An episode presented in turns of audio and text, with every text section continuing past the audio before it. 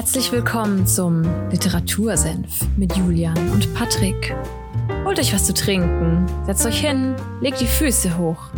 Ihr habt's euch verdient. Zieht euch aus, nicht so schüchtern, sperrt die Ohren auf, denn jetzt gibt's wieder mittelscharfe Literaturkritik. Viel Spaß!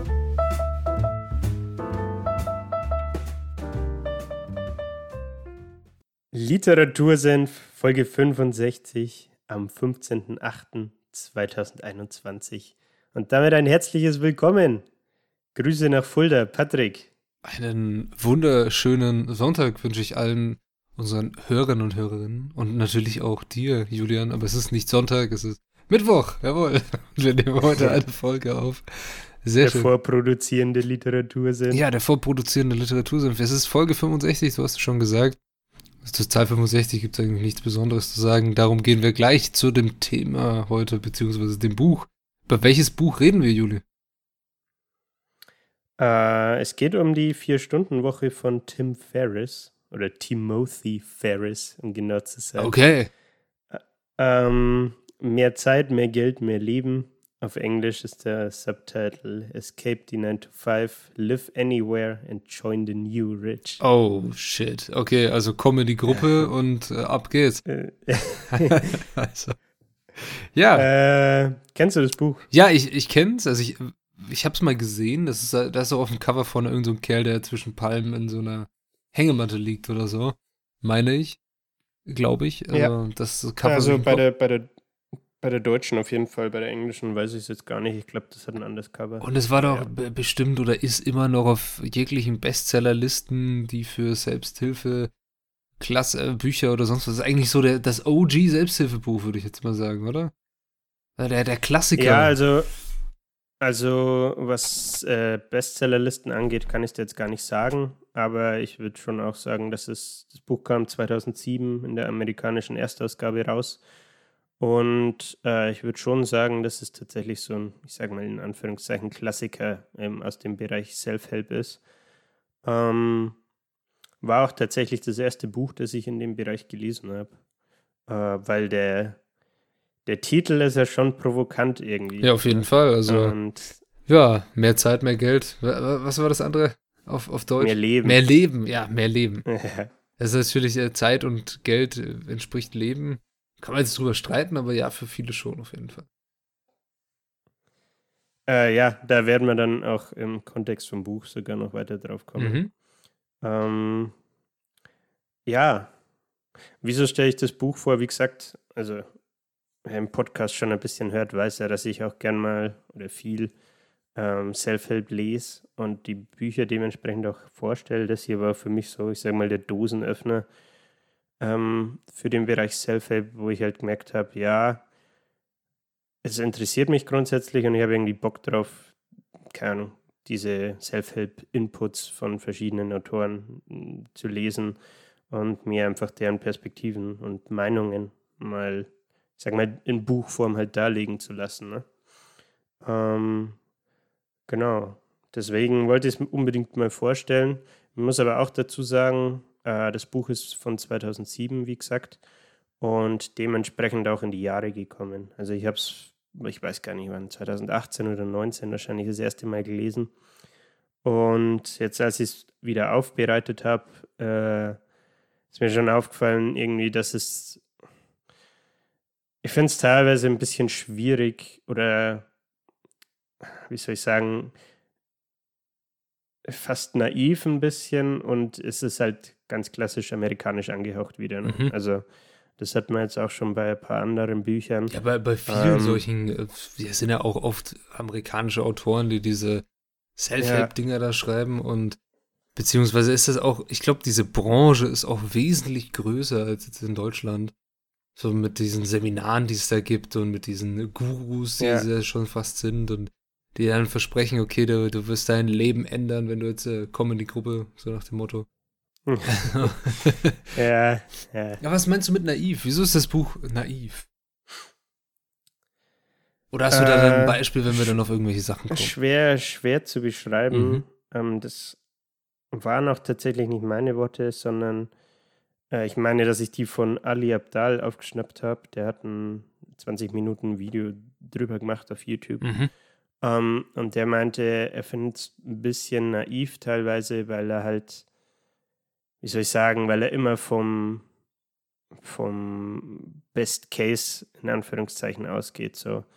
Um, ähm, und das halt die Quintessenz, die er sagt, ist im Endeffekt, jeder kann ähm, diese drei Sachen, die er auf dem Cover nennt, mehr Zeit, mehr Geld und mehr Leben haben. Also aus dem 9 to 5 rauskommen und leben, wo du Bock hast, so, ne?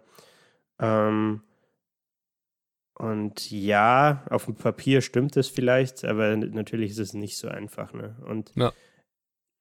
es ist halt, finde ich, insofern schwierig, weil du das in einem Buch natürlich gewissermaßen vereinfachen musst, um, um diese Message irgendwie rüberzukriegen. Und ganz so einfach ist es halt dann doch nicht. Ne? Aber ich finde trotzdem, dass das Buch äh, ein paar coole Denkanstöße gibt. Und ähm, ja, werden wir ja dann ja gleich auch noch drauf eingehen. Ne? Ja, ich bin mehr als gespannt, was für Denkanstöße du uns jetzt präsentieren wirst und wie das ganze Buch auch auf dich gewirkt hat und was du dann für ein Fazit am Ende hast. Wie möchtest du anfangen? Äh, interessiert dich der Klappentext vom deutschen Buch? Ja, warum nicht? Ich lese den ja eigentlich auch immer vor, wenn mir gerade nichts Besseres einfällt. Merkt man natürlich nicht, weil ich immer top vorbereitet bin. Aber ja, lies gerne vor. okay. Ähm, warum arbeiten wir uns eigentlich zu Tode? Haben wir nichts Besseres zu tun? Und ob, sagt Timothy Ferris. Der junge Unternehmer war lange Workaholic mit einer 80-Stunden-Woche. Doch dann erfand er MBA, Management by Absence, und ist seitdem freier, reicher und glücklicher. Mit viel Humor, provokanten Denkanstößen und erprobten Tipps erklärt Ferris, wie sich die Vier-Stunden-Woche bei vollem Lohnausgleich verwirklichen lässt. Aha. Okay, heißt MBA nicht irgendwie so, ist das nicht so ein Titel, den man auch erwerben kann? Ja, Aber Master of Business Administration. Eigentlich so ein Management-Titel. Management by Absence. Okay. Ja. Wieso brauche ich dann diese also, Position? Also blöd gefragt, weil wahrscheinlich gehört mir dann dieser Laden da, ne? Also sonst kann ich das ja nicht machen.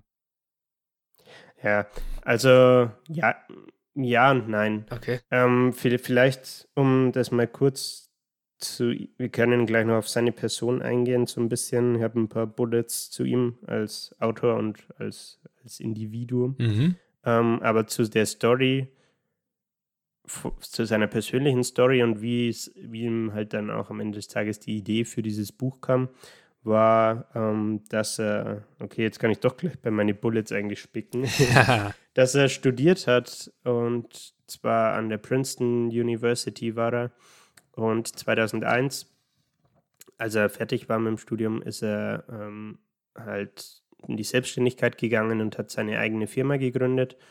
Ähm, soweit ich weiß, waren das Nahrungsergänzungsmittel. Also ich schätze mal, dass es, ich bin mir ehrlich gesagt nicht mehr sicher, aber ich glaube, es ging so Richtung äh, Whey-Protein und sowas zum Beispiel. Ne? Jawohl. Ähm, und ja, das war 2001 und 2004 hatte er Burnout. okay, das ging, also, das ging auf jeden Fall schnell, ja. Er hat es drei Jahre in der, in der Arbeitswelt ausgehalten und ähm, jo, dann hat sie ihm erstmal sozusagen die, die Lichter äh, ausgeknipst, beziehungsweise hat er eben diesen Burnout gehabt und ähm, dann hat er die Entscheidung für sich getroffen, ja, ich, ich nehme jetzt meine Auszeit und ich glaube, ursprünglich wollte er irgendwie zwei Wochen oder vier Wochen oder irgendwas reisen, ne? Und ist halt dann los und er, er hatte dieses klassische Problem, äh, was man vielleicht auch aus dem eigenen Alltag irgendwie kennt, jetzt nicht unbedingt als CEO von der Firma, aber dass man, dass es schwerfällt, irgendwelche Aufgaben oder so abzugeben, ähm, weil man halt das gerne selbst umsetzen möchte, beziehungsweise so ein bisschen die Angst hat, ja, jemand anders kann das für mich jetzt nicht so umsetzen, wie ich es gern hätte. Weißt du, was ich meine? Ja, ja, auf jeden Fall. Also diese, diese Angst besteht natürlich, äh, das jemanden anders abzugeben der Hinsicht, dass wenn du eine Aufgabe hast, gehen wir mal in die Arbeitswelt, du hast irgendeine Tätigkeit, die du schon zigtausend Mal gemacht hast und du bist dir da sehr, sehr sicher und es kommt jemand, der könnte dir das abnehmen und du wirst zu den anderen Bereichen zugeteilt, kriegst vielleicht mehr Verantwortung und alles. Dann kommt bei vielen auch die Angst hoch, ich persönlich wahrscheinlich auch, dass man denkt, okay, ich muss den jetzt erstmal einarbeiten und was ist, wenn der Fehler macht, so nach dem Ding. Ja. ne? Wieso mache ich es doch lieber selber? Weil, wenn es richtig, es gibt ja so ein deutsches Sprichwort, wenn es richtig sein soll, macht man es selbst so. Ne? Mhm. Aber natürlich muss man das, vor allem wenn man in so Positionen wie Management tätig sein will und dann auch sagt, ja, man macht Management bei dann muss das natürlich abgeben. Du kannst ja nicht weg sein und es trotzdem machen. Das ist ja schwer, ne? Aber das Ding ist, allgemein, wenn man in irgendwelche Führungspositionen geht und Managementpositionen, muss man das lernen, Tätigkeiten abzugeben, die man vorher vielleicht Delegieren, ja. übernommen hat. Delegieren ist ein gutes Stichwort. Delegieren ist so ein Ding, das man auch lernen muss, dass äh, wenn man, vor allem wenn man aufsteigt in einem Unternehmen, wenn man vorher dafür zuständig war und jetzt eine Position höher ist, dass man das ja nicht mehr machen muss, sondern einfach an jemanden delegieren kann, ja. ist, ist etwas, ja, schön ist aber auch in gewisser Weise, okay, macht er das jetzt auch richtig? Kriegt er das so hin, wie ich das will? Muss ich da nochmal mehr drüber arbeiten? Und ja, delegieren ist wichtig, auf jeden Fall. Mhm. Ich hatte tatsächlich neulich erst selbst so einen Aha-Moment. Ähm, jetzt bin ich ja selbst noch nicht lange in der Berufswelt ne? Ja. und, und kenne das Dasein als Praktikant sehr gut. Und dann war im Projekt halt irgendwas und ich meinte so, pff, weiß nicht, ob ich das jetzt noch schaffe. Äh, ähm, und dann meinte halt ein Kollege so, ja, dafür haben wir doch unseren Praktikanten, kannst du ihn einbinden? Ähm, und dann macht er das. Und ich dachte so, oh, stimmt eigentlich. dann, das könnte ich auch einfach abgeben. Dann macht er das, der gute Mann, jawohl. Ja, also, ja, ist ganz witzig. Aber genau darum geht es halt auch im Endeffekt. Und was er, im, um wieder aufs Buch zurückzukommen, äh, dann gemacht hat, er hat mit sich selbst halt quasi vereinbart, ja, okay, ich probiere mal die zwei Wochen aus und ähm, und schau, ob dann das Unternehmen auseinanderfällt, so ungefähr. Ja. Äh, und dann wurden aus den zwei Wochen vier Wochen und aus den vier Wochen wurden 15 Monate, ähm, auf denen er quasi, ich sag mal, mehr oder weniger auf Weltreise war. Und ähm, was die Erkenntnis, die er halt hatte, war dann, dass er das Ganze so ins Extreme getrieben hat, dass er so viel abgegeben und delegiert hat, bis er nur noch vier Wochenstunden hatte ähm, um halt, ich sage mal, so wichtige, ich sag mal, strategische Entscheidungen und sowas zu treffen. Ne? Und den Rest hat er alles seine Mitarbeiter im Endeffekt machen lassen.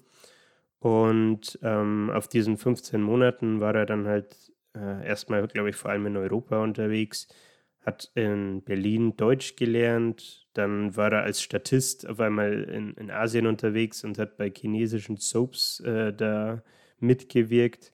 Ähm, dann ist er nach, nach äh, Südamerika, Argentinien und hat da ähm, beim Tango-Tanzen den Guinness World Record aufgestellt. Okay. Und lauter so random Zeug. Und ähm, das ist dann tatsächlich, da werden wir später dann auch noch drauf kommen, so eine der Kernaussagen aus dem Buch, so, ähm, hey, man denkt oder äh, man will er stellt so diese Frage in den Raum, will man eigentlich reich sein oder will man nur in der Lage sein, Dinge zu tun, die reiche Leute vermeintlich machen? Hm. Also, was er halt da zum Beispiel meint, so, ja, keine Ahnung, ein Kollege von ihm hatte irgendwie den Traum, dass er nach Thailand reisen möchte und da, ähm, was weiß ich, irgendwas Bestimmtes wollte er, glaube ich, sehen oder so, ne? Und ähm, dann sagt er das halt schon fast schon sarkastisch. Ja, das würde ihn, äh, was weiß ich, 2000 oder 3000 US-Dollar kosten unterm Strich, um das einfach zu machen. Ähm, stattdessen sagt der Kollege halt aber, ja, das, warte ich auf die Rente, so wenn ich Zeit habe und das Geld dafür habe, dann mache ich das halt da. Und das, das, ist einer der Punkte, den ich jetzt schon mal vorweggenommen habe, so eine Idee aus dem Buch. Ähm, ja, dass man quasi die ich sage mal, diese Mini-Auszeiten sich nimmt und Zeit dahin investiert, um seine Ziele oder Träume zu, zu verfolgen. Ja, ein interessanter, interessanter Herangehensweise auf jeden Fall. Das habe ich schon öfter gehört von Leuten, so, ja, vor allem die jetzt so im mittleren Alter und im Arbeitsleben sind, also im Ding, okay, ja, nee, das mache ich dann in der Rente, dann, wenn ich Zeit habe oder mhm. alles. Und dann wiederum von älteren Leuten, die dann in der, in der Rente angekommen sind und dann diese Zeit haben, hörst du, wenn du vor allem, wenn du im jungen Alter, in dem wir jetzt ja auch uns noch befinden, äh, das heißt es dann ja, mach es solange du jung bist, so, ne? Mach es solange ja. du, du jung bist, da die Energie hast und äh, vielleicht auch noch Bock darauf. Nach, nach dem Arbeitsleben hast du vielleicht auch keine Lust mehr, diese, diesen Stress anzutun halt, ne? Ja, oder Sehr interessant. worauf er halt, worauf er halt auch eingeht, ist das Thema, du hast Geld, du hast Zeit und du hast Energie. Ja. Und die bilden so ein Dreieck. Und wenn du jung bist, hast du halt äh, Ah, das habe ich schon, mal. schon oft gesehen, dieses Ding. Ist es Ja. aus, aus, aus seinem Buch oder wie? Ist es, ist es sein Dingsbums? Äh, das kann ich dir jetzt gar nicht sagen. Ich habe es leider, also ich habe es mir notiert auf jeden Fall. Ich weiß aber nicht, ob es er quasi selbst äh, rausgebracht hat oder ob er sich auf eine Quelle referiert. Man kann sie ja nennen, also wir, wir, wir kriegen oft so, oder ich, wenn ich auf unserem Instagram-Account unterwegs bin, also bei Literatursenf, wenn ihr noch nicht folgt, at Literatursenf, kurze Werbeeinspieler, danke. wenn, wenn ich da auf dem In- Instagram-Account bin, so ein bisschen durchscrollen mal und sowas, viel wird uns ja auch vorgeschlagen von eben diesen Self-Help- und Business-Zeug, weil wir es ja auch vorstellen im Podcast. Hm. Da habe ich schon sehr oft dieses Ding irgendwie alt, dann hast du irgendwie Geld und Zeit ist so relativ voll, aber dann halt irgendwie, we- weiß ich nicht, Power oder sonst was, weit unten. Power. Ja. Energie. Jeremy Fragrance. Power, ja, Energie, wie auch immer. Und dann geht's halt immer so weiter runter in die verschiedenen, verschiedenen Altersklassen. Und dann steht halt noch irgendwie was drunter mit, ja, folgt meinem Seminar oder sonst was. Äh, Retire Young, Hashtag, keine Ahnung. Genau. ja, ja, ja, ja. Ja, Gut. spannend. Äh, wir werden, ich weiß gar nicht, vielleicht komme ich dann auch nochmal auf diesen Mini-Ruhestand zurück. Mhm. Ähm, das ist nämlich auch, wie gesagt, eins der Kernthemen im Buch. Äh, ich würde jetzt noch, um das vielleicht ein bisschen abzurunden, mal kurz äh, auf Tim Ferriss eingehen. Ja. Ähm, ich weiß nicht, du kennst ihn jetzt so gar nicht, ne? Also unabhängig von den Büchern vielleicht auch. Nee, ich habe überhaupt kein Bild von ihm oder Okay. ähnliches. Also, Er hat nämlich äh, einen Podcast tatsächlich, und zwar die ähm, Tim Ferriss Show. ja, Grüße gehen raus, würde ich sagen, ne? Äh, Ja, pass auf, das ist der erste äh, Business-Interview-Podcast, Mhm. der jemals die 100 Millionen Downloads geknackt hat. Und äh, ich weiß jetzt leider nicht, von wann die Zahl ist, aber ähm, ich meine, Wikipedia stand drin. Ähm, heute hat er über 600 Millionen Downloads. Respekt auf jeden Fall, ja. Also, spannend. Und Das äh, finde ich richtig krass irgendwie. Also der hat auch ähm, sehr interessante Leute und Persönlichkeiten immer da. Also, von Arnold Schwarzenegger bis zum CEO von Spotify, alles Mögliche dabei. Ähm, ganz cool. Ansonsten, was kann man, äh, was kann man noch zu ihm sagen? Ähm, er hat fünf New York Times Bestseller oder New York Times und Wall Street Journal Bestseller okay. ähm, geschrieben. Genau, ich habe zwei, glaube ich, hier, die Vier-Stunden-Woche und Tools of Titans. Das habe ich aber noch nicht gelesen. Ähm, und ansonsten kann man zu ihm noch sagen, dass er so fancy Auszeichnungen bekommen hat, wie ähm, dass er auf der Fast Company Liste für Most Innovative Business People ist Oh shit. oder ähm, von Fortune ähm, in, auf der Liste für 40 under 40. Ähm, Ach, die gibt's auch, diese Liste. Okay, krass.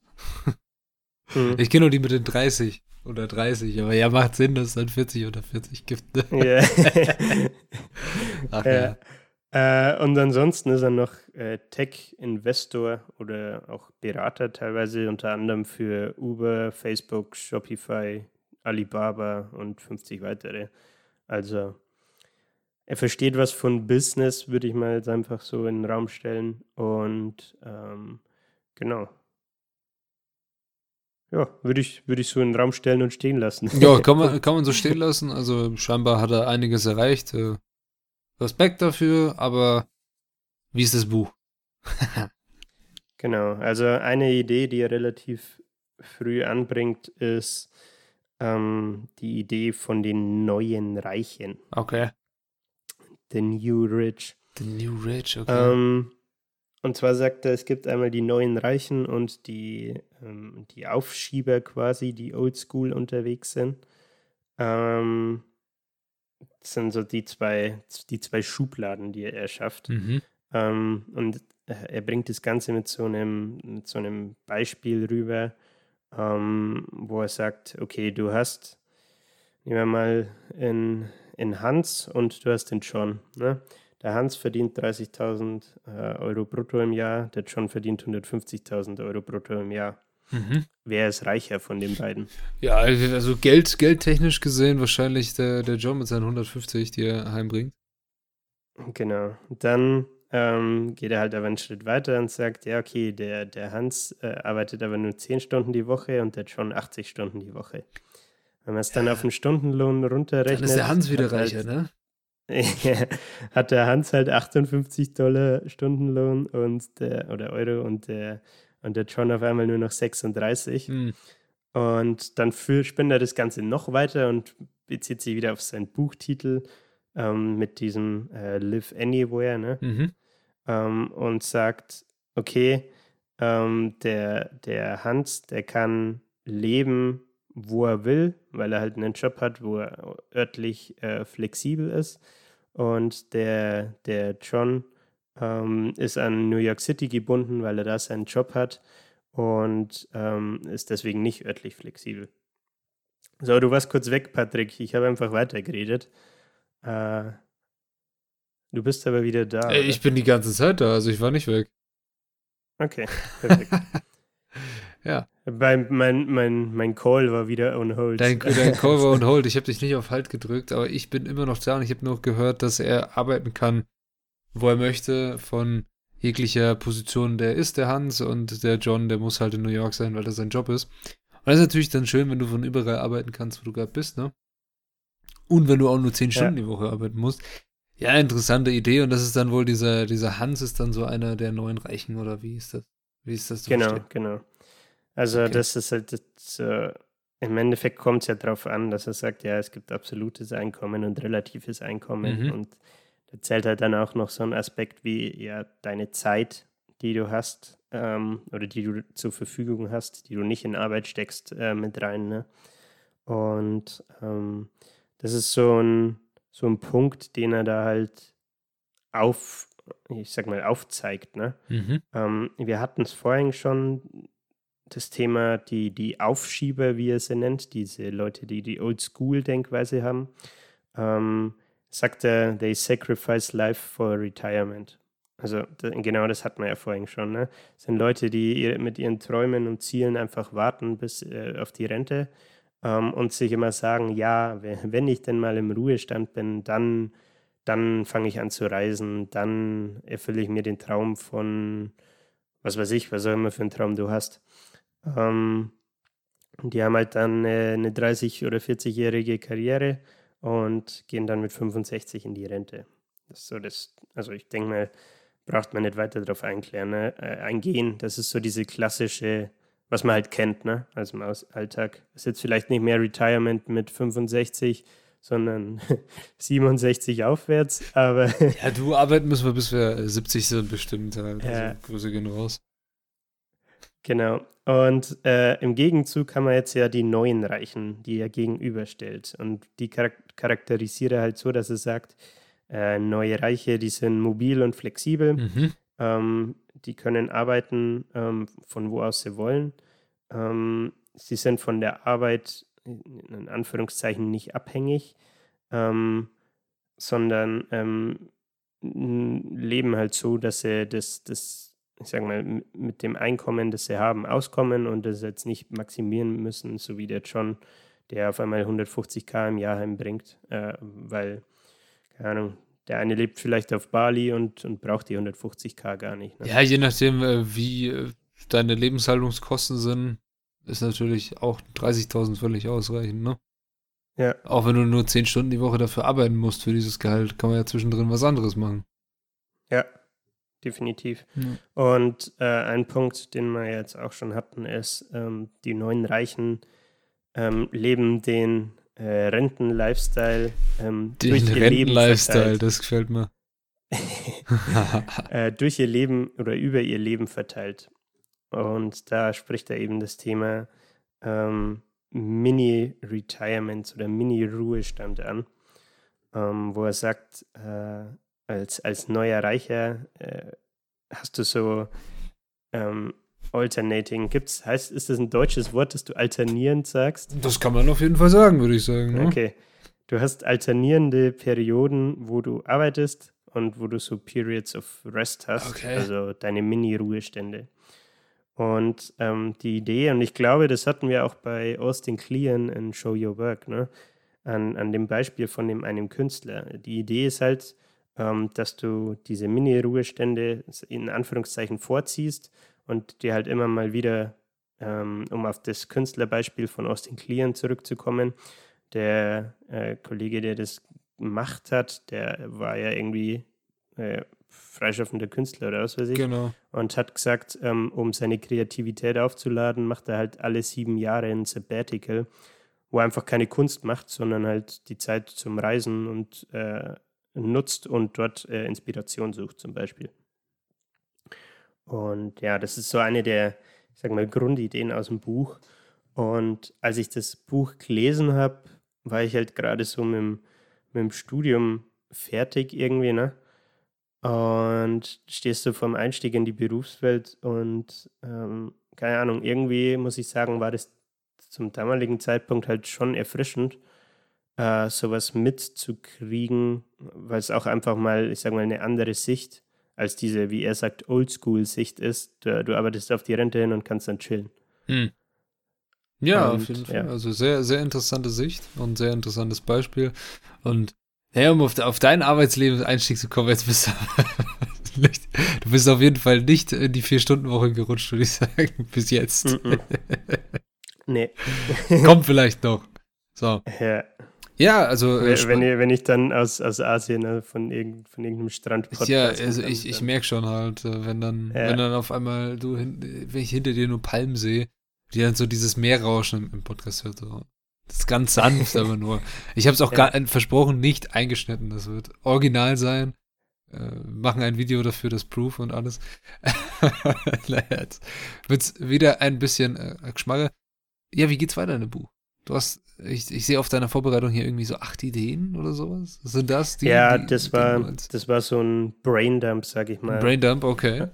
Ähm, da habe ich ein paar Punkte. Ich glaube, auf alle müssen wir gar nicht eingehen, aber was ich zum Beispiel cool fand, war noch sowas, äh, was durchkommt, ähm, the timing is never right. Ja, das ist ja die Wahl halt. Also das, das hatten wir, glaube ja. ich, in, in, wie vielen Büchern, die wir bis jetzt schon in der Hinsicht besprochen haben, steht es drin, okay, die haben wahrscheinlich alle von ihm abgeschrieben. Wir erinnern uns, das Ding ist von 2007.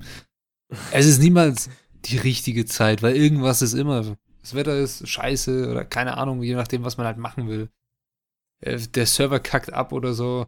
Wie, wie, ja. wie bei, wir erinnern uns an Netflix, ne, mit dem, wo sie irgendwie meinten, ja, vielleicht, war, war, doch, ne, war doch Netflix mit diesen Servern, die die ganze Zeit abgekackt sind, ne? Wo sie ja, dann ja, ein, beim, ja beim genau, wo sie meinten, ja. vielleicht haben wir so zehn Anfragen am Tag. Ja, und dann auf einmal zerhaut es denen alle ihre Server und die müssen in so eine Art Mediamarkt fahren in den USA und die neu kaufen, weil sie einfach keine mehr haben. Das ist halt auch krass. Also das Timing wird niemals richtig sein. Mach's einfach ja. Ähm, ich habe ein Zitat dazu, das ich ganz cool fand. Gerne. Äh, switchen wir mal schnell auf Englisch. Um, for all of the most important things, the timing always sucks. The stars will never align, and the traffic lights of life will never all be green at the same time. The universe doesn't conspire against you, but it doesn't go out of its way to line up all the pins either. Conditions are never perfect. Someday is a disease that will take your dreams to the grave with you. If it's important to you and you want to do it eventually, just do it and correct course along the way. Ja, gutes Zitat, ist halt die Frage so, auf was? Natürlich, jetzt kommen wir wieder, das haben wir doch irgendwann auch mal gehabt, dass du die ganzen Sachen in, ah ja, Atomic Habits, jetzt sind wir da. So, Atomic Habits. Du, äh, sagen wir mal, blödes Beispiel, du möchtest ein ein Internet-Business aufbauen oder du möchtest programmieren, wie auch immer. So, kannst natürlich jetzt nicht einfach anfangen und sagen, so, du bist jetzt hier der größte Softwareentwickler der Welt. Atomic Habits wäre, du fängst an, jeden Tag dir über irgendwelche Dinge, wo du halt Zeit hast, Sachen beizubringen, wie man programmiert. Und das halt immer so langsam weiter halt, ne? Und machst da einen Habit draus und irgendwann am Ende hast du dann dein Ziel erreicht, aber die Zeit wird niemals perfekt sein. Okay, schlechtes Beispiel vielleicht. Ja. Aber ihr wisst, was ich meine. Ja. Ihr, kriegt die, ihr kriegt die Idee dahinter. Ne? Ihr, ihr versteht das Mindset. um mich in den Kontext hier zu bringen. ja. Okay, ja, spannend. Genau. Mhm. Ähm, dann so eine, so eine andere Idee, die mir noch kurz ansprechen können. Das hat man auch schon. Money alone is not the solution. Oh mein Gott, das kann aber auch nur ein Reicher sagen. naja, also ich, ich, ich wollte mal so, so einen typischen, typischen äh, Satz bringen, den man da über so ein Ding sagt. Ja, und Geld ist, allein ist nicht das Wichtige. Es ist, es ist einfach Geld. Die, halt, ja, okay. Die, die Perspektive, aus, aus der er kommt, ist halt, ähm, ja, du willst äh, reich sein, aber hast du dich schon mal gefragt, wieso willst du reich sein? Also was, will, was würdest du dann mit dem Geld machen? In der so, ne? dicken Benz fahren kann natürlich. Ja. schwarzer, schwarzer AMG, perfekt. Ja. Nee, äh, und seine These, die er halt aufstellt, ist so gewissermaßen, ja, eigentlich willst du nur ähm, die Sachen fahren. machen können, die, die reiche Leute machen. Ne? Und ähm, bei vielen Dingen hast du nur so die, die Vorstellung, dass das jetzt richtig teuer ist. Ähm, wenn du aber mal recherchierst und ähm, vielleicht auch, ich sage mal, ein Stück weit kompromissbereit bist, ist das Ganze äh, am Ende des Tages wahrscheinlich viel günstiger, als du jetzt eigentlich dachtest. Äh, da, da hat er ein Buch als Beispiel, was er jetzt vorhin auch schon erwähnt hatte, dieses von seinem Kollegen, der von dieser Thailand-Reise da ja. träumt. Ne? Äh, und dann, wenn man mal recherchiert, nach Flügen schaut und Unterkünften, stellt man fest, okay, er wird wahrscheinlich mit 3K äh, da locker auskommen und könnte da irgendwie drei Wochen Urlaub machen oder so. Ja, sehr, und, sehr gut Urlaub auf jeden Fall. Ja, von USA ja. ein bisschen teurer vielleicht der Flug, aber trotzdem. Ja. Und das ist halt noch so ein Punkt, äh, der, auf den er im, da möchte ich jetzt gar nicht weiter drauf einsteigen, aber im Buch macht er das, da geht er tatsächlich dann noch tiefer drauf ein und hat noch mehr Beispiele dazu und so. Mhm. Und auch von Sachen, die er selbst gemacht hat, wie äh, was weiß ich, dass er Bock auf, auf Tanzen hatte und deswegen in Argentinien den Weltrekord Tango, aufgestellt hat. Ja, ja, diese sechs Monate war er, glaube ich, dort und hat ähm, von so einer ähm, Tanzlehrerin halt sich Tango-Stunden geben lassen. Okay. Ähm, weil das halt einer seiner Träume war, ne? Ja, wenn das und euer Traum ist, liebe Hörerinnen und Hörer, dann fliegt nach Südamerika und lasst euch jetzt Tango-Stunden geben. Der Juli verlinkt euch eine tolle Tango-Schule. Und das ist äh, definitiv nicht seine. Oder doch? Was? Nein. Ja, das ist nämlich mein, mein 100-Dollar-Startup. Ein 100-Dollar-Startup, äh, Julians ja. äh, flinke Füße. Tango-Schule. Ja, ähm, Wie? Patent ist angemeldet, muss dann kaufen. JFFT. JFFT. Gutes Kürzel. okay, money is uh, alone is not a solution. Oder money is not everything, ne? Interessantes Statement, klar, wahrscheinlich auch sehr bewegende Beispiele im Buch drin. So ein Denkanstoß einfach so. Musst du für das Geld arbeiten? Wieso rennst du die ganze Zeit dem Geld hinterher? Was willst du eigentlich, wenn du so viel Geld hast? Was ist dein Ziel dahinter? Hm? Ja, ja. Weil also, keine Ahnung, zum gewissen Grad fühle ich mich dabei halt schon auch angesprochen. Ne? Man denkt immer, ja, mehr Geld wäre schon geil. Also, keine Ahnung, wäre schon geil, jetzt wieder schon diese 150k im Jahr zu verdienen. Ja. Aber dann, finde ich, stellt man sich halt nicht die Frage, ja, okay, nehmen wir mal an, ich hätte die 150k, was würde ich denn damit machen?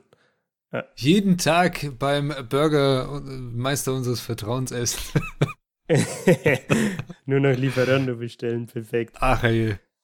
Äh, nee, aber keine Ahnung, also ja. ich habe mich dabei so ein bisschen ertappt gefühlt, deswegen wollte ich das noch mit aufnehmen. Und ein dritter Punkt, ähm, den ich auch ganz interessant fand, da habe ich jetzt aber gar nicht so viel äh, Input dazu. Ähm, vielleicht fällt dir spontan ein Beispiel dazu ein. Okay. Ähm, es geht ums Thema Stress. Ui.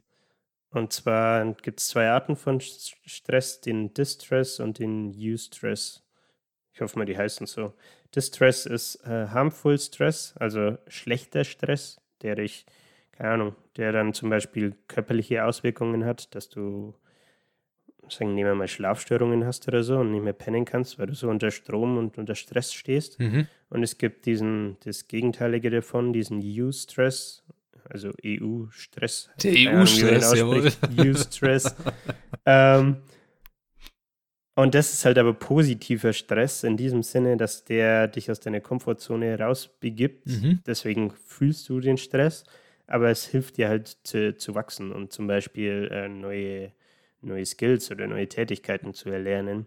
Und natürlich ist es dann auch stressig, aber es ist halt nicht negativ, sondern eher positiv behaftet. Ja, und äh, du, du hast mir jetzt gefragt, ob ich, ob ich ein Beispiel dafür habe. Oh, ist eine, eine sehr gute Frage. Distress fällt mir vielleicht ein, dass ähm, eine ne Freundin von mir hat mal erzählt, die hat äh, in einem Supermarkt gearbeitet, an der Kasse kassieren und sowas. Und diese ganze, diese Arbeit hat sie so unter Stress gestellt, dass sie nachts davon geträumt hat, wie sie Sachen kassiert hat. Und davon vor sich gef gefürchtet hat, dass sie irgendwie wieder in die, in die Arbeit muss und ähm, Sachen kassieren muss. Und das hat sie ja. psychisch so unter Druck gesetzt und in so einen Stress versetzt, dass er halt schlecht war, so harmful, ne? Würde jetzt ja. mir als Beispiel anfühlen. Und Eustress wäre dann so, ich glaube, David Goggins hat das in seinem Buch gesagt, dieses uh, Can't Hurt Me. Ähm, sei, also, be not afraid to be the dumb fuck in the class again. So, du gehst irgendwo hin ja. und du fängst was Neues an. Nehmen wir, nehmen wir Programmieren das Beispiel. So, du machst jetzt einen Kurs und du hast keine Ahnung von diesem Bums. Und du bist wirklich in, dein, in deinen anderen Sachen, weiß ich nicht, du hast, äh, bist Investmentbanker oder so, kannst da jedem erzählen, was du willst. Aber bei Programmieren hast du keine Ahnung. Und dann bist du halt nun mal dumb fuck in der Klasse. Ist halt so. Und das ist ja. stressvoll. Vor allem, wenn du schon in irgendwie was erreicht hast in deinem Leben oder quasi schon viel abgeschlossen hast, eine Expertise aufgebaut hast, aber dann nochmal was anderes sich anzuschauen und sich so unter Stress zu begeben, dass man halt, ja, daraus wachsen kann, ist dann wieder was Gutes. Würde ich jetzt ja, das in meinen schlichten Worten so zusammenfassen. Ja, ja, beziehungsweise wenn du so, nehmen wir mal, bleiben wir mal beim Programmieren, ne? Du, ja. du, setzt dir das als Ziel und sagst, hey, ich möchte jetzt Programmieren lernen.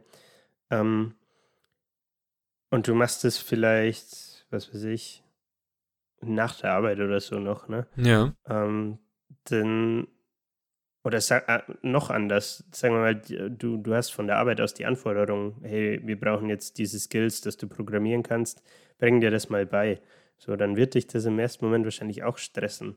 Äh, aber wenn, wenn du dann mal nach ein paar Wochen vielleicht zurückschaust und überlegst, wo du vor den paar Wochen, äh, was das Skill-Level angeht, warst, und jetzt äh, nach den paar Wochen ähm, Büffeln äh, das damit vergleichst, äh, dann, dann siehst du vielleicht, oh, ich habe einen richtig krassen Fortschritt gemacht und kann jetzt äh, schon ein paar Zeilen Code schreiben und habe das Grundverständnis, so, ne, äh, wie objektorientierte Programmierung funktioniert.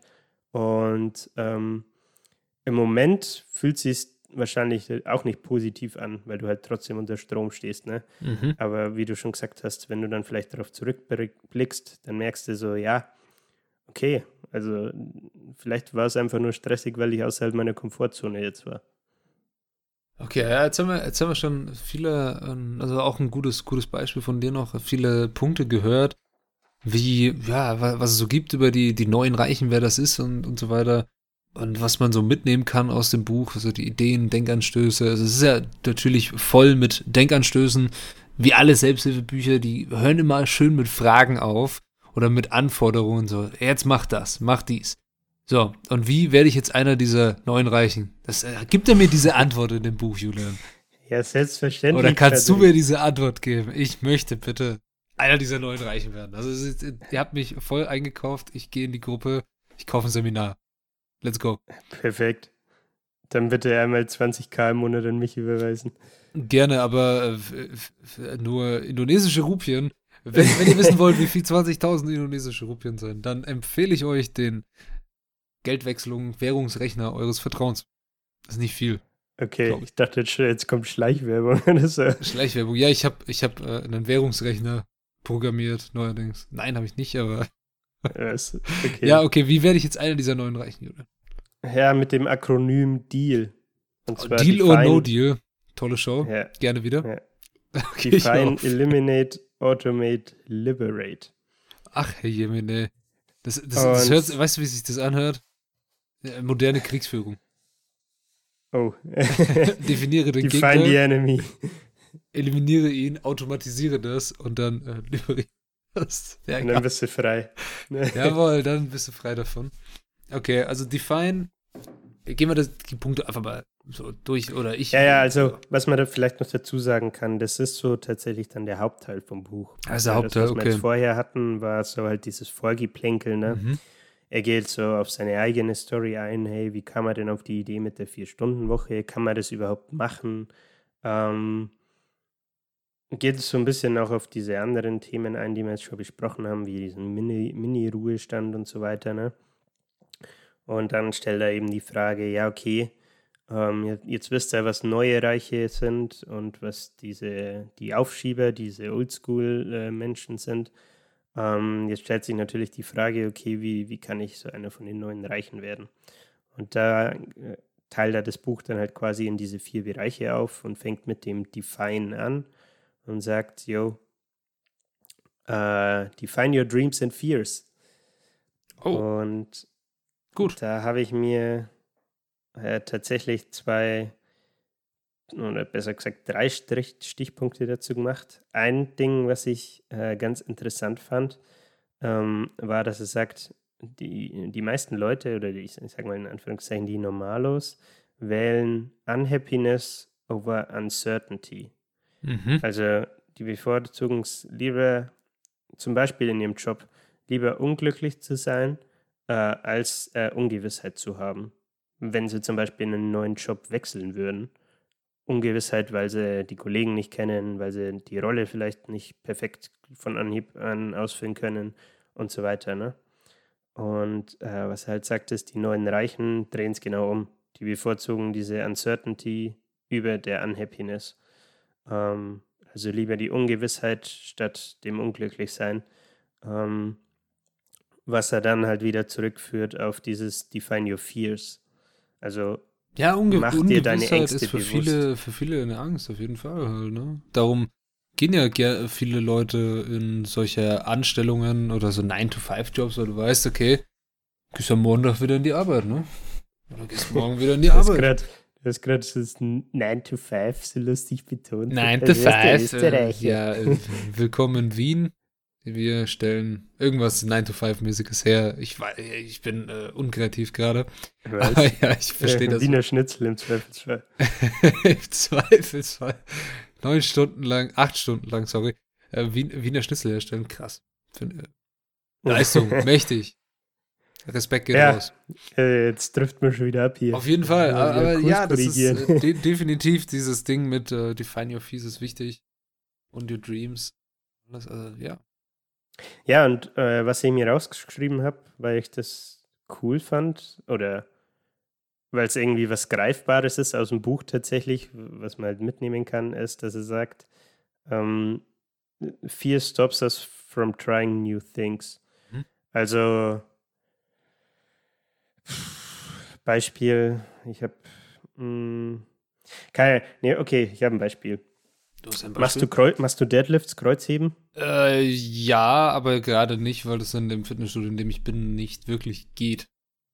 Okay. Leider. Ich, ja, ich habe die Übung, glaube ich, bisher einmal probiert und noch nie gemacht. So, ne? Mhm. Ähm, und ich glaube, Einerseits, weil es gerade mit meinem Trainingsplan nicht übereinstimmt und ich eh nicht so richtig 100% im Rhythmus drin bin. Aber andererseits ist ein gewisser Bruchteil davon auch, weil ich halt diese, äh, diese Un Un Ungewissheit äh, habe, so, oder was heißt Ungewissheit, diese Angst, die Übung nicht richtig auszuführen, äh, dazustehen wie der größte Kasper im, im Gym. Ne, ich glaube, das kennt jeder irgendwie, der schon mal im Fitnessstudio war. Diese, was weiß ich, wie diese ja, manchmal ist die Atmosphäre irgendwie ein wenig komisch. Ja. Will ich damit sagen. Und ähm, im Endeffekt, wenn, wenn du es halt einfach machen würdest, wird nichts passieren. ne? Nö, also, wird auch nichts passieren. Zweifelsfall kriegst du die Stange nicht hoch, aber ist auch egal. ja.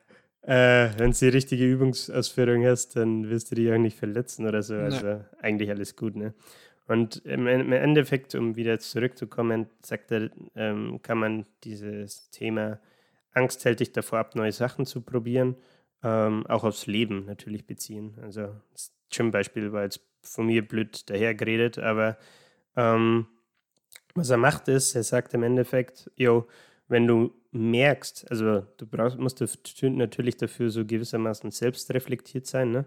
aber wenn du merkst, dass du jetzt gerade im Moment äh, irgendwas absagst oder so oder irgendwas nicht machen willst, weil du eben diese Angst vor der Ungewissheit zum Beispiel hast, äh, dann gebe ich dir mal diese fünf Fragen mit und die kannst du dann im Kopf einfach mal durchgehen und vielleicht überdenkst du dann deine Entscheidung nochmal. Hm. Ähm, im Endeffekt fängt er damit an, what are you not doing because you're scared? Also was machst du nicht, ähm, weil du vielleicht Angst davor hast? Ähm, dann, what are you missing out on by not doing those things? Also was verpasst du eigentlich, äh, weil du das jetzt nicht machst? Im Gym-Beispiel, natürlich verpasst du die Gains. Ja, die Gains, es geht alles, alles für die Gains. Ja. Ähm, dann die Frage, warum machst du es nicht? Also hat es vielleicht einen anderen Grund oder ist es wirklich, weil du einfach Angst davor hast? Mhm. Und dann die vier und die fünf, äh, die zwei Fragen finde ich am interessantesten, dass er sagt, okay, was wäre denn das absolute Worst-Case-Szenario, das passieren kann? Und if, wenn dieses Worst-Case-Szenario eintritt, wie könntest du es fixen? Mhm. Und er sagt halt im Endeffekt, jo, dadurch, dass du das im Kopf dir dann quasi so runterbrichst, die Fragen vielleicht durchgehst, ähm, machst du aus der Mücke keinen Elefanten, ne? sondern brichst das Ganze runter und dann siehst du es vielleicht in einem anderen Licht ähm, und, und kannst diese, diese Angst vor, vor der, der Ungewissheit oder dem Neuen irgendwie umgehen. Ja, spannendes Ding. Also kann man natürlich immer machen, weil sonst äh, nimmt man allzu gerne den, ich sag mal schon, den Pfad der ja, schwächsten. Des geringsten Widerstands. Des geringsten Widerstands, verdammt, danke. Die Übersetzung auf äh, Deutsch ist mir nicht eingefallen.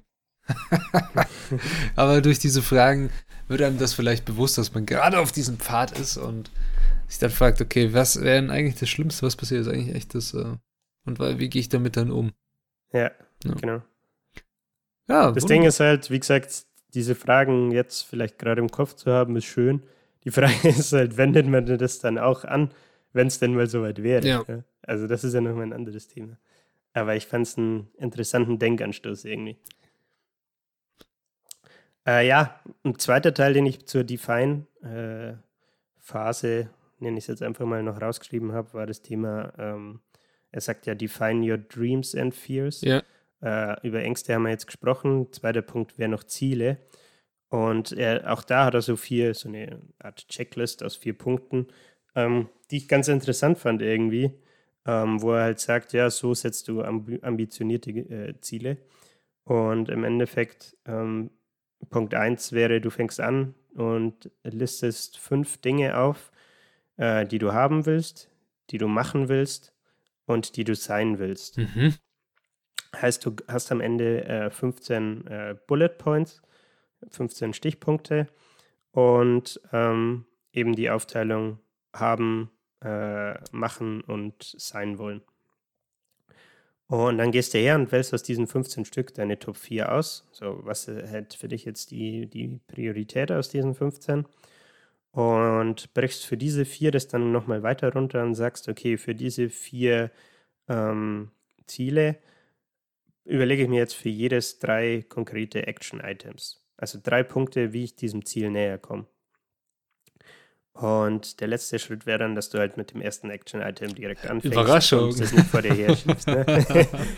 ja. Äh, aber das, das fand ich ziemlich interessant, weil, also da kann ich natürlich nur für mich sprechen, aber ich habe das Gefühl, dass ich mir nicht oft genug die Zeit dafür nehme, sowas wie Zielsetzung, vor allem im privaten Bereich. Beruflich ist wieder was anderes, finde ich aber im privaten Bereich äh, das auch wirklich zu machen.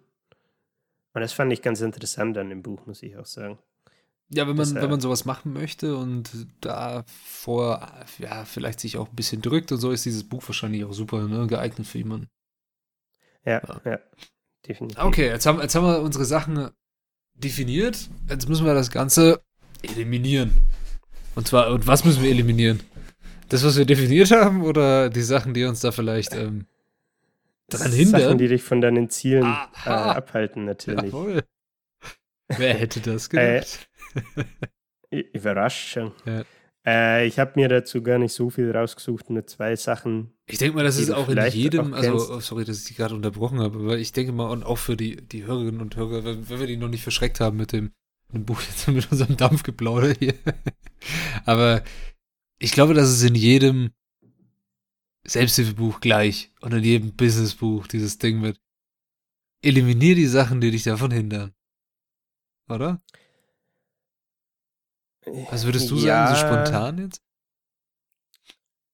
Also. Oder nenn doch einfach mal die Sachen, die du gerade so, oder die du dir rausgeschrieben hast, und dann können wir es ja mal durchgehen kurz. Ja, also grundsätzlich würde ich dir nicht widersprechen. Ha. Auf jeden Fall. Aber. Auch nicht zustimmen. Ich bleibe neutral. Nicht, ja, also das Ding ist halt, finde ich, ja. jedes, oder natürlich auch nicht alle, aber viele Bücher haben ja meistens nochmal einen anderen Blickwinkel oder schauen aus einer bestimmten Perspektive auf irgendwas drauf. Natürlich kann es auch sein, dass die dann, ähm, was weiß ich, dass bei Atomic Habits zum Beispiel das Thema, ja, du willst, äh, natürlich willst du schlechte äh, Routinen äh, eliminieren. Aber ähm, der Fokus liegt halt da wirklich auf den Routinen. Ne? Und hier bei ihm geht es ja ums Thema, äh, wie ja fast schon die Balance zwischen Arbeit, äh, Leben, Zeit und Geld so irgendwie. Ne? Mhm. Und Atomic Habits könntest du auch leben, ohne jemals Bezug auf dieses Thema äh, lesen. Warum, was erzähle ich? Du könntest du Atomic könntest Habits auch leben. lesen. Sehr schön. ohne Bezug auf diese Themen äh, aus der vier Stunden Woche jetzt zu nehmen. Okay. Also deswegen würde ich nicht, ich weiß, was du meinst, ja. aber ich würde nicht 100% zustimmen. Okay, du würdest wirklich 100% zustimmen. Daher müssen wir jetzt seit 100% davon ausgehen, dass wir irgendwas eliminieren müssen. Und wie machen wir das? Äh, ja, ich habe mir zwei, zwei Punkte dazu rausgeschrieben. Aha. Ich weiß nicht, ob du die kennst. Nein. Den einen wahrscheinlich echt, beim anderen äh, weiß ich nicht. Das eine wäre das Parkinson's Law. Sagt dir das was? Ich kenne nur die Krankheit, sorry. Okay. Ähm, aber du, du, du kennst das Phänomen, würde ich mal behaupten. Und zwar, wenn du. Du hattest doch jetzt Klausurenphase, ne? Ja. Ich weiß nicht, was du für ein Lerntyp bist, aber bei mir war es oft so im Studium, dass du das ganze Semester Zeit hast und aber halt nur das Nötigste machst. Und dann steht die Klausur irgendwie in zwei Wochen an und du merkst auf einmal, oh, ich muss mich mal vorbereiten. Ja, hallo. ja. Und ähm, dann hast du halt die zwei Wochen und äh, obwohl du eigentlich vielleicht drei Monate gehabt hättest, Mhm. musst du in den zwei Wochen die, die Klausurenvorbereitung noch machen. Und dieses Parkinson's Law sagt im Endeffekt aus, work expands so as to fill the time available for its completion. Mhm. Also wenn du ähm, drei Monate Zeit hast äh, bis zur Klausur, was ja im Endeffekt eine Deadline symbolisiert, ne, am Ende des Tages, äh, dann wird deine, der, die Arbeit, die vor dir ist, auch diese drei Monate ausfüllen. Wenn du es jetzt aber, äh, machen wir mal den Zeitsprung wieder, du hast in zwei Wochen auf einmal die Klausur, ähm, dann füllt es halt auch die zwei Wochen aus, aber es ist natürlich dann unterm Strich weniger als die drei Monate. Und das ist so, ähm, natürlich jetzt sehr High-Level, ne? Er geht im Buch da ein bisschen mehr drauf ein, Ja. aber das war so einer der Punkte, den, den ich in dem Buch das erste Mal gehört hatte Mhm. von diesem Parkinson's Law und das fand ich irgendwie ganz interessant, weil, also ich persönlich kenne es auf jeden Fall aus dem, aus dem eigenen Alter. Ja, bei, bei Studium ist halt immer schwer, klar, du, du setzt irgendwie so einen Credit Point, für alle, die es nicht wissen, beim Studium kann man so Credit Points verdienen, die man für einen Abschluss braucht. Und so ein Credit Point, der ist irgendwie, ich weiß nicht, zwei, zwei Stunden Arbeit oder nee, mehr. Irgendw irgendwas mit, nee, ein Credit Point und zwei Stunden Arbeit. Redest du von ECTS? Genau, von Das ECTS. ist doch viel mehr als Ja, ja, sorry, es war gar nicht schlecht gedacht. Auf jeden Fall symbolisiert diese, diese, ja, dieser ECTS-Punkt einen gewissen Den Arbeitsaufwand. Aufwand. Ja, und Ja. der ist äh, unterteilt in Selbststudium und Präsenzlehre. Präsenzlehre ist dann halt, oder Online-Lehre in dem Fall, Vorlesung, Übung und das war's. Tutorium zählt nicht dazu, der Rest ist Selbststudium. Und ja, es stimmt, dass diese Arbeit eigentlich dafür ausgelegt ist über diese drei Monate und sehr viele Studenten, ich eingeschlossen auch natürlich, vor den Prüfungen vermehrt mehr lernen. Klar, weil du hast keine Vorlesungen mehr und alles, sondern du lernst dann dafür, weil die Klausur steht an. Aber Ja. ich will jetzt nicht sagen, dass ich es unterm Semester so vor mir herschiebe und so, aber ich, ich weiß, was du meinst. Und was ich so gemerkt habe, war bei so, so Sachen, die wir abgeben mussten, wo ich das erste Mal dachte mir, ey, ich habe jetzt zwei Wochen Zeit, das Ding zu schreiben. Machst du die erste Woche nix. Und Ja, in der, zweiten, der zweiten Woche habe ich die Aufgabe angeschaut, dachte mir so, heute ist Dienstag, Donnerstag muss abgeben. Fuck, das ist ja echt viel. Beim nächsten Mal Ja. habe ich es dann halt nicht so gemacht, sondern gleich am Anfang damit angefangen. ja, Ja, also interessante Idee. Was ist die zweite, die du dir aufgeschrieben Da bin ich gespannt, ob du die kennst. Die 80-20-Regel. hast? Ich kenne nur, nein, das sage ich jetzt nicht, aber doch 80-20 äh, Mischen natürlich. Das kenne ich. Perfekt. ist ist das das Äh. gleiche? Äh, nee, fast. Ähm, es ist der Pareto-Effekt, äh, einfach eine andere Bezeichnung dafür. Mhm. Ähm, und die 80 zu 20 Regel besagt, dass 80 Prozent der Ergebnisse mit 20 Prozent des Gesamtaufwandes erreicht werden können. Okay. Äh, da habe ich tatsächlich auch ein Beispiel aus dem Buch und zwar äh, von Tim Ferriss selbst. Ähm, von seinem, hier, das hat man vorhin schon kurz, ne, sein Nahrungsergänzungsbusiness. Ja. Ähm, und er geht halt da so ein bisschen auf seine Kunden drauf ein, die er äh, zu dem Zeitpunkt hatte und meint so, ja, er hat so ein paar Großkunden und er hat so ganz viele kleine. Und äh, erfahrungsgemäß ist es halt so, dass diese ganz vielen kleinen, die machen natürlich dementsprechend ihm auch nur wenig Umsatz. Mhm. Ähm, weil sie einfach nicht so große Bestellungen wie die großen äh, abgeben und so weiter und aber sehr viel äh, Koordinationsaufwand erfordern. Äh, also natürlich äh, wirst du auch den, deinen Kunden ähm, happy machen, ne? Customer Satisfaction und so. Ähm, und dann ist er irgendwie über diese 80-20-Regel gestolpert und hat mal so drü äh, drüber nachgedacht, äh, 80 Prozent der Ergebnisse mit 20 Prozent des Gesamtaufwandes. Und dann hat er überlegt, ja, okay, welche Kunden, also welche 20 Prozent meiner Kunden liefern mir denn 80 Prozent von meinem äh, Umsatz? Ähm, hat es angeschaut und hat dann die ganzen Kleinen, die so viel Koordinationsaufwand erfordert haben, äh, mit denen hat er die Geschäftsbeziehung dann beendet halt, ne? Mhm. Und ähm, er meinte halt, dass das für ihn ein riesen Insight oder auch ein riesen Mehrwert war, weil er damit so viel Zeit sparen konnte, äh, dass er wieder mehr Zeit hatte, sich auf, auf, auf die eigentliche Arbeit zu fokussieren ne? und auf, ich sage mal, vielleicht auch Strategieentwicklung für sein, für sein Unternehmen und so Sachen. Und das fand ich ganz interessant tatsächlich. Ja, spannende, spannende Dings. Also auf so Sales-mäßig kann man das bestimmt runterbrechen, klar. Auf normale Arbeit, das finde ich schwer irgendwie halt, ne? Aber ja, es gibt vielleicht auch sehr viel, das, weil du Koordinationsaufwand gesagt hast, es gibt sehr viele, ja, kleinere Aufgaben, die nicht viel zum Erfolg beitragen, aber viel Aufwand bringen. Und da kommen wir wieder hm. zu diesem, was ist essentiell jetzt gerade hier, ne? Das muss man, Uff. Also eigentlich müsstest du jedes Buch in irgendeiner Form lesen und dann so zusammen so eine Art Bibliothek daraus, das ist immer zu dem genau, was gerade wichtig ist und da sind wir wieder bei essentiell rauskommt und ihr sagt, was du jetzt machen musst, um dein Business hoch zu skalieren. Ne? Alter, nur noch skalieren bis zum Mount Everest. Auf jeden Fall. Grüße gehen an den Karl. Falls er das hört. Hörst du eh nicht. Hast, hast du viel Zeit äh, oder musst viel Zeit mit den Basics verbringen, ne? Naja. Der hustelt gerade in Mexiko, der hat keine Zeit für Der ist immer am Hustlen, sehr schön. Okay, jetzt haben wir das Ganze definiert, eliminiert. Jetzt müssen wir es noch automatisieren, habe ich irgendwo gelesen. Wie machen wir das Ganze? Äh, genau, also es folgen ja jetzt noch, um den Deal abzuschließen, mhm. folgen jetzt noch Autom Automate und Liberate.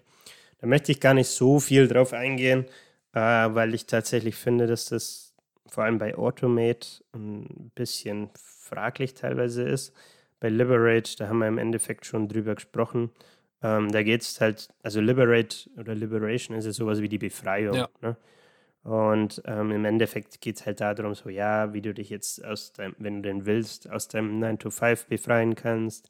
Es geht um so Themen wie diese Mini-Ruhestände, die wir hatten, oder auch das Thema Remote Work was 2007 ja jetzt im Vergleich zu 2021 nochmal ein ganz anderes Standing hatte. Ähm, also jetzt heute gerade mit so Digital Nomads, ne? Ja, vor allem ähm, auch durch die Corona-Pandemie. TikToker. Ja, ne? Das kommt auch noch dazu, ja. ja. Also auch in Anführungszeichen im normalen Berufsleben ähm, hat diese Remote Work jetzt auch ganz ja, andere Möglichkeiten. Genauso, ich habe mich mal jetzt umgeschaut für noch so ein will noch während dem Studium natürlich mal vielleicht ein anderes Praktikum machen und ähnliches. Und dann habe ich mal geguckt bei so Ingenieursbüros, die so Maschinen und sowas konstruieren. da stand halt auch irgendwie da, ja, dass 40 Prozent oder sogar 60 Prozent der Arbeitszeit können, wenn gewollt, im Homeoffice gemacht werden und die stellen halt alles. Also du bist, das ist nice. ja, du bist halt auch relativ äh, standortunabhängig von denen halt. Ne? Klar, du brauchst dann eigentlich zwei Bildschirme, wenn du da irgendwas zeichnen sollst im CAD, aber trotzdem, es ist sehr interessant, dass selbst sowas schon in Anzeigen reinkommt. Für Praktikantenstellen ja. halt, ne? Okay, es gibt ja auch diese Online-Praktikanten, die dann irgendwo sitzen und dann schickst du irgendwas zu und der macht es dann. Mal gucken, was er macht. Aber ja. Das ist aber tatsächlich eine ganz gute Überleitung ja. zu dem Thema Automate, das ich jetzt gerade so ein bisschen geskippt habe. Tja. Wo ich tatsächlich finde, dass das teilweise ein bisschen fraglich ist. Und zwar geht es da ums Thema Virtual Assistants. Mhm. Also virtuelle Assistenten im Endeffekt. Ja, du meintest jetzt gerade schon, ja, du hast den Remote-Praktikanten, der irgendwo sitzt und dir zuarbeitet. Im Endeffekt geht er da auch drauf ein und sagt halt, ja, das war bei ihm so das, was ihm ermöglicht hat, diese Vier-Stunden-Woche überhaupt äh, leben zu können. Ähm, und zwar, dass er ähm, sich diese Geo-Arbitrage, oh yeah, diese geo geografische, gibt es ein, gibt's eine Übersetzung für Arbitrage? Und ist das, ist das auch Deutsch? Das muss ich jetzt nachschauen. Das muss jetzt nachschauen. Okay, ich bin, ich, ich äh, überbrücke die Zeit, indem ich. Weißt du das? Ob ich das weiß? Nee, ich weiß es gerade wirklich nicht. Aber du, äh, was mich viel mehr beschäftigt, du hast dieses Geo, äh, also es auf Englisch ausgesprochen, ausgesprochen wie diese Chips. Ich werde den Namen jetzt nicht nochmal nennen. All diese das heißt Chips. auch Arbitrage. Ja. Ausnutzung. Ausnutzung. Ausnutzung von Preisunterschieden. Danke. Ja, Arbitrage, genau. Macht Sinn, ja. Aber die, ja. jetzt muss ich an diese bescheuerte Werbung denken. Mit, äh, Was? Ja, mit Geo, Geo, ne? Geo, Geo. Danke. jetzt irgendwelche Claims bekommen, es tut uns leid. nee, aber. Ja, ich weiß nicht, von was du sprichst. Ich auch nicht. Ich, ich verstehe das auf jeden Fall. Ich habe kein Produkt genannt. Ja, welches Produkt? Ich verstehe ich versteh das mit diesen Virtual Assistants voll und ganz und auch diese Ausnutzung der ja, globalen also, Dings. Du hast es fragwürdig gefunden, hast du gerade gemeint, ne? Das, das Ding ist, was er halt sagt, ist, ähm, er, er hat sich viele Leute aus den Philippinen, mhm. Äh, Vietnam und so dann geheiert. Mhm. Und natürlich kann er denen für amerikanische Verhältnisse oder für unsere Verhältnisse einen minimalen Lohn zahlen. Und die machen ihm halt so, so ja, Aufgaben, die für ihn einfach nur Zeit fressen würden. Ja. Und ja, ich verstehe es, dass es für ihn nice ist, weil er halt dadurch, ich sag mal, automatisieren kann. Ähm, und vielleicht verdienen die diese Virtual Assistants dann auch gar nicht so schlecht, weil das Geld, was er ihnen zahlt, halt immer noch ähm, für deren Verhältnisse dort, also zum, nehmen wir mal die Philippinen, wahrscheinlich haben, kriegen die verhältnismäßig immer noch ein sehr gutes Gehalt dann am Ende des Tages. Aber genau das kann ich halt nicht nachvollziehen und deswegen fand ich das so ein bisschen fraglich. Ja, ja Dafür klar. kenne ich mich also, einfach nicht genug aus. Ne? Es, äh, es, hat ja angefangen mit, ähm, um, um, das ganz klassische Beispiel, dieses Ding, was du gerade beschrieben hast, dieses Outsourcing von Produktionsstätten. Du stellst deine hm. Fabrik einfach irgendwo anders hin, wo die Lohnkosten geringer sind, zack, bumm, Kosten runter. Und das Ganze funktioniert auch online. Nur, dass das ja. Problem ist, online ist ja eigentlich nicht wirklich so ein länderspezifisch, sondern dieser, das könnte auch ein Mensch aus einer anderen Nationalität genau da sitzen, wo dieser Mensch jetzt sitzt. Das finde ich, finde ich ein bisschen merkwürdig. Aber ja, das ist also Outsourcing und Ausbeuten von, oder Ausnutzen, Ausbeuten ist ein falsches Wort in der Hinsicht, Ausnutzen von geringeren Lohn- und Lebenskosten ist, ja, wirtschaftlich gesehen, es ist wirtschaftlich, ja. Ja, definitiv. Moralisch gesehen, es ist natürlich verwerflich. Aber es sind halt wieder verschiedene Gesichtspunkte, ja. die da kollidieren. Ne? Ja, also wie gesagt, ich, ich konnte mir die Frage ehrlich gesagt nicht so 100% beantworten, ob es denn moralisch verwerflich ist oder nicht. Weil wie gesagt, vielleicht, also es kommt natürlich darauf an, wie viel er denen dann am Ende des Tages zahlt. Ja. Ne? vielleicht zahlt er denen ja ein ganz gutes Gehalt unterm Strich und ist trotzdem noch wirtschaftlich für ihn. Ja, vielleicht Aber, ein, halt ein macht, positives halt ein Beispiel zu diesem ganzen Thema Virtual Assistant was ich, was ich manchmal, ich schaue mir manchmal gern Streams an, auf Twitch zum Beispiel. Und da gibt's, mhm. gibt es Leute, die, den, ihr Hauptberuf ist das Streamen und die machen das wirklich jeden Tag so sechs bis acht Stunden, ein ganz normaler Arbeitstag, so 9 to 5 geht raus. Aber was sie auch machen, ist, dass die jeden Tag mindestens ein Video auf YouTube, dann noch da irgendwas und sonst irgendwas posten. Und jeder von denen hat da einen Menschen, der dafür zuständig ist, der das dann für die schneidet, schneidet aufbereitet, ja. nachbearbeitet, wirklich die unwichtigen Sachen rausschneidet, noch ein bisschen hübsch macht und dann hochlädt. Und das finde ich krass, dass sowas halt so in der Hinsicht auch geht und auch in gewisser Weise faszinierend halt, ne? Ja. Da ist dann wieder ein Virtual Assistant etwas äh, Gutes, klar. Oder ja, die verdienen bestimmt äh, Geld. Hoffe ich mal. Ja, ja, also. Ja, abschließend genau. vielleicht zu dem Buch. Wir sind jetzt frei von der ganzen Sache, automatisiert haben wir es irgendwie auch ein bisschen. Abschließend, Julian, für wen ist dieses Buch etwas und würdest du es trotzdem, dass es in die Jahre gekommen ist und von 2007 ist, empfehlen zu lesen? Also ich sag mal so, jetzt, Stand heute, würde ich wahrscheinlich nur noch hm, zu drei, vielleicht dreieinhalb von fünf Senfgläsern geben. Okay. Als ich es das erste Mal gelesen habe, hätte ich aber fünf von fünf geben, definitiv. Da warst du richtig am Start. Okay. Voll, ja. War wie gesagt, da, da war ich noch nicht so, so äh, wie soll ich sagen, so Self-Help verbrannt. So, jetzt will ich sehen, wie, wie spontan du äh, etwas äh, ranken kannst. Dieses Buch im Vergleich zu dem, wir haben jetzt sehr viel gesprochen, so und alles. Und du hast dieses Buch dir nach dem Studium gekauft, hast du erzählt, so als erstes Self-Help und es war so dein Öffner des Ganzen, die Türöffner dieses Ding. Ja. Wenn jetzt halt jemand sagt, ich möchte unbedingt mal so ein Buch lesen, ein Selbsthilfebuch, und ich finde es interessant, ich will vielleicht mein eigenes Ding starten und sowas, welches würdest du anstatt der Vier-Stunden-Woche empfehlen? Das kommt, das kommt jetzt darauf an, willst du darauf, du hast jetzt gemeint, du, du willst dein eigenes Ding starten. Also so. Ja, sagen, nehmen wir einfach mal, um es einfach zu machen, ja. Ja. Äh, dann finde ich zum Beispiel das 100-Dollar-Startup von Chris Gilbo äh, deutlich cooler, muss ich sagen. Haben wir auch besprochen. Folge habe ich gerade nicht im Kopf. Aber. Ja, same. Ähm, Wenn es allgemein ums Thema Self-Help geht, dann würde ich sagen, äh, Essentialism tatsächlich. Jetzt muss ich mal kurz auf mein Buchregal spicken. Spick, spick, spick auf der Buchregal. Essentialism haben wir auch besprochen. Das war eine der letzten, letzteren Folgen erst. Ach ey, wir sind äh, super vorbereitet für diese spontane Ranking-Sache hier gerade. Atomic Habits und. Das fand ich auch sehr äh, interessant. Obstacle, also Atomic, Obstacle is the way. Also, ihr seht, wir haben, wir, es gibt viele Möglichkeiten, ganz viele haben wir auch besprochen. Schaut euch einfach mal durch auf Spotify oder wo ihr euer Zeug hört, at Literatursenf. Wir sind überall zu finden, äh, independent unterwegs und äh, nicht exclusive oder so. Also ihr könnt uns auf jeder Plattform hören. Ansonsten, du hast gerade gesagt, das Buch 3 von 5, 3,5.